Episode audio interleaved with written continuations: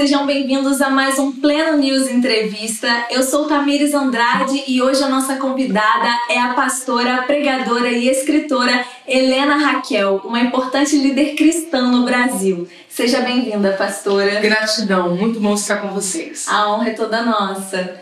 Pastora, como a senhora soube que estava sendo chamada por Deus para exercer o pastorado? Então, com 18 anos de idade, eu fui designada para cuidar de uma igreja em implantação. É, nós chamamos a nossa denominação de congregação. E eu fui em condição de missionária, é? para ajudar a instituir aquela igreja ali, a lançar os fundamentos, embora pareça muito precoce, talvez até tenha sido, pensando hoje, mais de duas décadas depois. Mas é ali, foi ali, no dia a dia, que eu me vi identificada com aquelas pessoas e começando a cuidar delas. Apacentar está ligado a cuidar. E embora eu não tivesse até então o nome de pastora, eu já comecei a sentir a necessidade de cuidar dessas pessoas e nisso eu percebi um chamado de Deus na minha vida. Amém. Pastora, conta pra gente quais são os desafios e as satisfações de trabalhar com isso, cuidar de pessoas nos tempos de hoje. O desafio da mulher em si é romper né, com as suas crenças limitantes. A própria mulher, ela se olha numa perspectiva muito diferente do que Deus disse sobre ela. Deus disse que a mulher ela seria uma ajudadora idônea. E ajuda quem tem condições de ajudar. Então a mulher não é um ser inferior. Ela é alguém que tem capacidade de auxiliar. E é isso que eu tenho feito ao lado do meu esposo por todos esses anos. Então o meu grande desafio como mulher é vencer a mim mesma é vencer a esses limites impostos e que a gente como mulher acaba recebendo. Agora essa satisfação ela está ligada à vida diária da igreja. Cuidar de pessoas é um exercício maravilhoso. Não sei se você já teve uma plantinha em casa, mas é, é mais ou menos isso. É ver crescer, é ver desabrochar, é ver o mau tempo ameaçar mas depois o sol ajudar e as coisas voltarem ao lugar. São muitas histórias maravilhosas. É um cuidado diário, não é mesmo, pastora? Sim. Sim. E pastora, qual é a importância de falar sobre liderança feminina hoje? A senhora estava falando que as mulheres hoje em dia precisam romper com crenças limitantes. A senhora vê essa urgência, essa necessidade de ensinar, de discipular mulheres e ajudá-las nesse caminho? Sem dúvida, porque uma coisa é o que a Bíblia diz, outra coisa é o que as pessoas disseram e outra é o que eu entendi sobre isso. Eu preciso resgatar exatamente o que a Bíblia diz sobre a condição da mulher. Não um versículo isolado, porque qualquer estudante responsável da Bíblia sabe que um versículo isolado não serve, não sustenta uma doutrina. Então, a, a história da mulher, biblicamente, ela precisa ser lida do Gênesis até as cartas apostólicas. E só com essa visão total é que a gente vai, de fato, conseguir compreender o quão grandioso é o chamado da mulher para esse tempo. E aí você diz assim, pastora, qual a importância disso agora? Porque nós nunca fomos tão desafiadas a viver isso. O mundo geme, a sociedade geme. A transformação que nós queremos viver começa com mães, com filhas, com irmãs, com profissionais. Então é o tempo da mulher se levantar e ocupar o seu lugar como mulher. Amém, pastora. E como é saber que a senhora tem servido de figura de liderança feminina para muitas mulheres? É uma honra, antes de mais nada. Nisso eu vejo a graça e a misericórdia de Deus porque, como eu disse, ao assumir essa posição, tinha 18 anos de idade. Em um primeiro momento eu tive mais erros do que acertos e fui caminhando e Deus não abriu mão de mim em nenhum momento.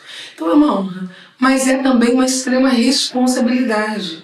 Influenciar pessoas é algo de extrema responsabilidade. Eu tenho buscado fazer isso com temor de Deus, com zelo e sempre fazendo com que as mulheres que dizem de alguma maneira encontram alguma inspiração em mim, que elas olhem para Cristo. Cristo é o modelo perfeito, sou apenas uma seguidora dele. E pastora, a senhora estava falando da importância de nós enxergarmos todo o panorama bíblico no Antigo e Novo Testamento. Olhando para esse panorama, qual figura feminina te chama mais a atenção, mais te inspira? Aquela que dignificou de uma forma absoluta a condição da mulher na história da humanidade, Maria.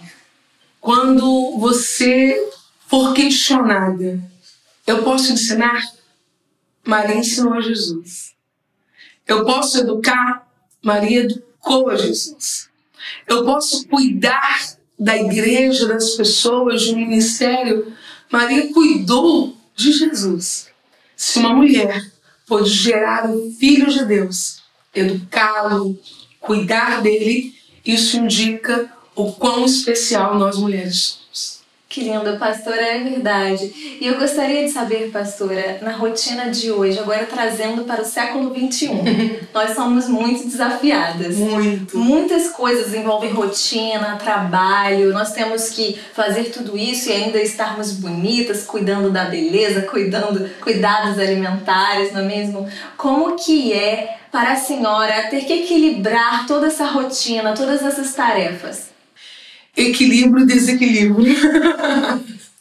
Começo e recomeço, né?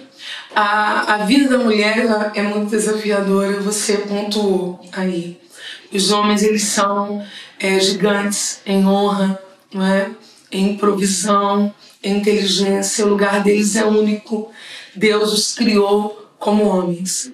Nós mulheres temos a sensibilidade de conviver com muitos detalhes que para os homens não tem a menor importância. E isso acaba nos desafiando diariamente. Então, existem dias que eu dou conta, existem dias que eu perco a conta, mas o que tem sido para mim quase que um segredo é lutar diariamente contra as distrações. Porque existe uma diferença entre as nossas ocupações e as nossas distrações. Eu não estou falando de lazer, o de exercício físico é uma coisa importante, relevante. Eu estou falando daqueles ladrões de tempo, que quando a gente percebe, lá se foram 15 minutos, lá se foi uma hora, lá se foram duas horas. Eu luto diariamente contra as distrações para que o meu tempo consiga ser o suficiente para as minhas ocupações. E também preciso considerar que o meu marido é uma pessoa fantástica e que ele é, me dá muito suporte. Então, ter uma pessoa que trabalha com você e por você te ajuda a levar muito bem as coisas. Então, pastora, é uma questão de saber escolher com quem você vai caminhar, não é mesmo? Que incrível, né? Essa sua abordagem, essa sua colocação, porque é uma viagem, né? E a viagem ela pode ser agradabilíssima ou muito ruim, dependendo de com quem você esteja fazendo essa viagem. Às vezes o destino é maravilhoso, mas se a pessoa reclama o tempo todo, aquilo mina. Na vida, no casamento, é a mesma coisa. E a escolha é nossa. Pais, nós não escolhemos é, irmãos, tios, mas a pessoa com quem vamos viver e caminhar é nossa escolha. Verdade, temos que fazer essa escolha aliados com o Espírito Santo. Sim. Sem idealizar muito também, fantasiar. Fantasiar, fantasia ela é um perigo, não é? Porque eu, eu sempre olho para o outro esperando que ele reproduza o que eu já imaginei. Só que o outro, na maioria das vezes, nem sabe o que eu imaginei. Então, viver com naturalidade, com os pés no chão, com verdade, com espiritualidade, é isso que realmente importa pastora falando sobre o cuidado com a beleza, o cuidado alimentar. A senhora fala muito sobre essa questão, trazendo até o seu testemunho. A senhora entrou numa rotina de cuidado alimentar, perdeu quilos e aconselha mulheres a entrarem também. Fala um pouquinho sobre isso pra gente. Eu me sinto muito à vontade para falar sobre esse assunto, né? Eu dei um depoimento esses dias numa grande conferência de mulheres e eu disse assim, gente, quem está falando é uma gordinha, né? Porque eu não sou uma pessoa que venci apenas, eu sou uma pessoa que estou lutando. É uma vitória por dia. Eu conheço a obesidade mórbida. Então, quando eu falo de cuidados, talvez quem olha diga, ué, mas essa aí é gordinha. Eu não estou falando sobre ser gordo ou magro, estou falando sobre alguém que se levantou para lutar pela sua própria vida. Eu cheguei a pesar 158 quilos. Isso quando a balança conseguiu aferir, eu imagino que eu tenha é, é, me aproximado de 160 quilos. Eu eliminei 50 quilos com cuidados médicos, reeducação alimentar, exercícios, sem cirurgia. Valorizo quem passou pela cirurgia, mas não foi a minha experiência. Minha experiência foi sem cirurgia. E hoje eu preciso manter essa decisão. Então, todo dia, como eu aprendi com minha médica, é um novo começo. Todo dia. E pastora, é, olhando para o contexto teológico, até na nossa relação com Deus, a senhora vê é, o cuidado de Deus com relação a isso? Ele se preocupa com essa área da nossa vida? Então, eu vou dar uma dica aqui, né? Pecado não entrou no mundo pelo órgão sexual. Pecado entrou no mundo pela boca. Deus deu ao homem uma variedade de possibilidades e disse: ó, esta árvore não esta você não pode comer. Então, em todo o tempo existe o sim e o não. O pode e o não pode. E o não de Deus é sempre para nos preservar. Então, ali, é claro, todo uma, uma, uma, um apontamento teológico para o conhecimento do bem e do mal, mas a questão é o que eu como e o que eu não como, o que eu posso e o que eu não posso. E ao longo da história bíblica, a gente vai perceber a dieta de Deus sempre presente para salvaguardar a vida do homem. Israel vai viver no deserto por muitos anos e haverão proibições que hoje não fazem o menor sentido para a gente.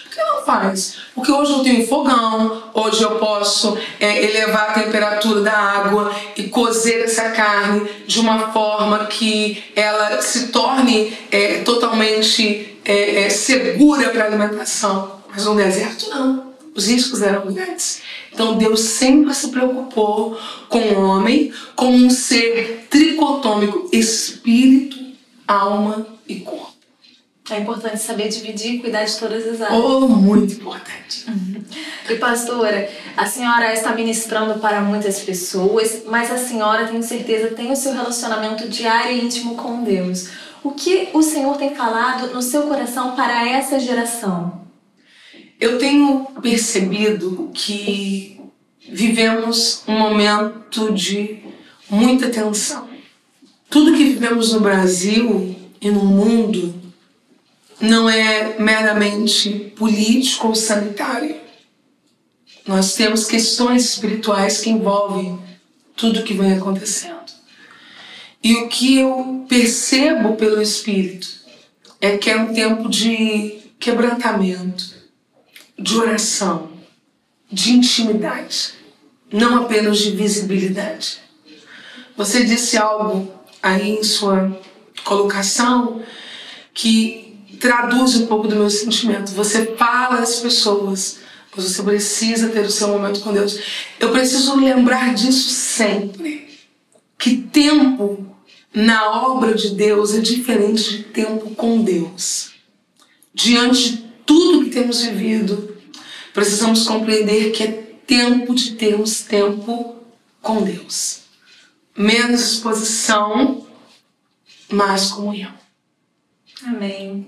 E pastora, é, aliada ao seu relacionamento com Deus, agora também tem as, as questões práticas, não é mesmo? Fala pra gente quais são os projetos que o Senhor tem colocado no seu coração.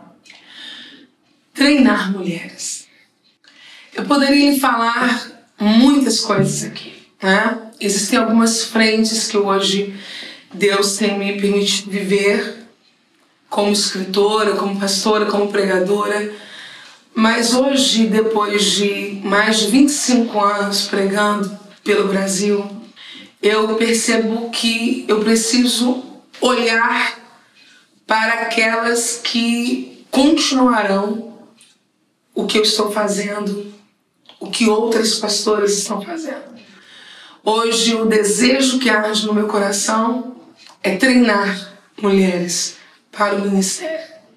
E eu tenho me dedicado a isso, eu tenho pensado sobre isso, eu tenho escrito coisas sobre isso, eu tenho orado sobre isso.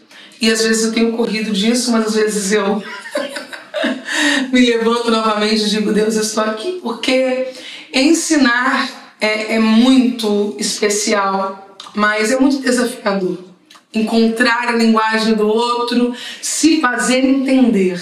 Mas esse é o tempo, porque eu não vou pregar por mais 40 anos. Posso pregar a alguém, mas não em um púlpito. Mulheres que pregaram antes de mim também estão fazendo essa transferência de legado. Então precisamos treinar uma nova geração.